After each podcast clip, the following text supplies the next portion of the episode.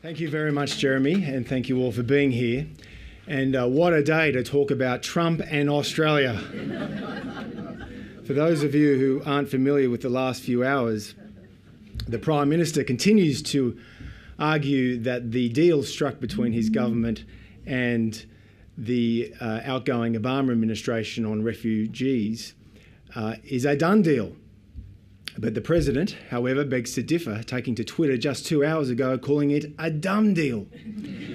and uh, this follows a Washington Post exclusive story today uh, that shows that uh, Donald Trump um, was very upset with Malcolm Turnbull during their 25 minute phone call conversation on Sunday. And among other things, Donald Trump uh, says that. That uh, Malcolm Turnbull and this deal might mean a new Boston bomber in America, uh, that it might mean, among other things, um, uh, severing of the ties, perhaps. And uh, it doesn't quite go that far, but he clearly, in his language, made it clear that um, he would hang up after 25 minutes. And I'm reliably informed that the reason why Donald Trump was in such a bad mood is that he was told uh, that Malcolm Turnbull is one of those liberals.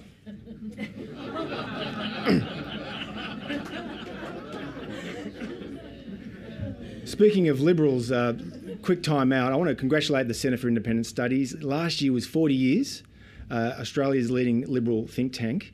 1976 uh, it was created, a special year 76. Little known fact, it was the bicentennial of Thomas Jefferson's Declaration of Independence, arguably the greatest document of political freedom. It was also the bicentennial of Adam Smith's Wealth of Nations, uh, the greatest document for economic freedom. And of course, in 1976 was the year that the great free market economist Milton Friedman won the Nobel Prize for Economics. So the fact that the CIS was established in that special year uh, tells you something about freedom. It really resonates. Jeremy mentioned that I'm going to wipe egg off my face, and that's always never pleasant. But I think it's always important that journalists and academics always be held to account. And the reality is, uh, virtually all of us, not all, Ross was one of the few exceptions, but most of us were wrong about the Donald. Why was this the case? Well, I think the general consensus right from the outset, if you go back to June, July, when the Donald launched his presidential bid, the consensus was that he was rude, crude, lewd, a bit of a buffoon, uh, who, to put it mildly and politely, was incapable of understatement, um, erratic, divisive, he lacked a core governing philosophy, and the general consensus was this would unite the Democrats behind a very flawed candidate in Hillary Clinton. It would alienate those important independents in the political centre. It would upset the Hispanic community, the fast growing demographic group. It would alienate women, especially college educated Republican women. And moreover, it would divide and splinter the Republican Party and the conservative movement more broadly. This was the overwhelming consensus to which I subscribed. But you have to remember the party of Reagan was very reluctant to embrace Donald Trump for various reasons. I mean, the party of Reagan over the last 40 years has been about reducing the size and the scope of the federal government, free trade, immigration, an activist engaged foreign policy. Trump is none of those things. In many respects, Trump represents an insurgency populist movement against many of the core tenets of Reaganism. I'll never forget in late 2015, National Review, Ronald Reagan's favourite magazine, many of you are no doubt familiar with it, uh, edited for a long time by William F. Buckley Jr., the patron saint of American conservatives.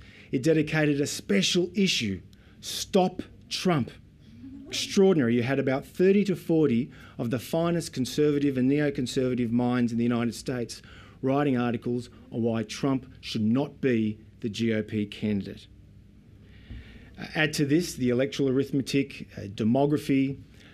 Hillary Clinton, for all her flaws, was nevertheless the most experienced political figure, uh, arguably in living memory, perhaps other than George H.W. Bush. Add to this all of those factors, And you can see why the betting markets, the pollsters, the experts, the so called experts, predicted a Hillary Clinton win. We were wrong. Why? Well, I think the best explanation this is probably one of the few times that people like us can ever praise the fellow, but Michael Moore, the left wing movie documentary maker, I thought had it best in the months leading up to last November's election. He said that Trump was resonating with a lot of working class folks, uh, uneducated mainly, from Rust Belt states, deindustrialized towns, from states like Wisconsin, uh, Ohio, Michigan, Pennsylvania. Many of these states hadn't voted Republican since the Reagan era. And Trump, according to Michael Moore, was resonating these folks because he stood up to globalization and Wall Street and the big corporate banks. And he railed against identity and political correctness that had poisoned the Democratic Party. And although a lot of these folks didn't particularly like Trump, they nevertheless saw him as a human version of a Molotov cocktail that they could throw into the system in Washington and smash the system. And the reality is, although Donald Trump lost the, elect- lost the popular vote by nearly 3 million votes, he won pretty convincingly in the electoral college votes, which is what counts in the American system. And he won over those so called Brexit states that Michael Moore identified. I think another reason why people like me were horribly wrong about Donald Trump, and I say this about academics and journalists especially, is that we all too often live in a bubble I think that um, it's very easy for us to float around and not even mix with a Donald Trump supporter or a Marine Le Pen supporter or even a Nigel Farage supporter or a Pauline Hanson supporter. Uh, this is certainly the case with a lot of my colleagues at university and in journalism. I'll never forget the day of the election, uh, spending the day at Channel 7 and then going to the ABC that night and seeing all my colleagues in radio and television staying away from sharp objects. and I said, You guys have to be dispassionate about this. You've got to report it as it is. But of course, a lot of these journalists just could not come to grips with the fact that a Donald Trump resonated with so many people who are fed up with globalisation, or at least blame globalisation. I think they're more likely to be right to blame technology, but they're blaming globalisation for displaced uh, jobs and wage stagnation and income inequality. They're blaming political correctness. They're blaming open borders. Um, and I think all too often, journalists and academics, folks you often watch on television, we do live in a bubble. And the episode reminded me of something that Pauline Kael the New Yorker film critic, something she said after Richard Nixon's landslide election victory in 1972. He beat George McGovern 49 out of 50 states. He won 61, 60% of the vote. Pauline Kael, a quintessential metropolitan sophisticate from Manhattan, she looked at her colleagues the next day and said, How could this be? I don't know anyone who voted for Richard Nixon.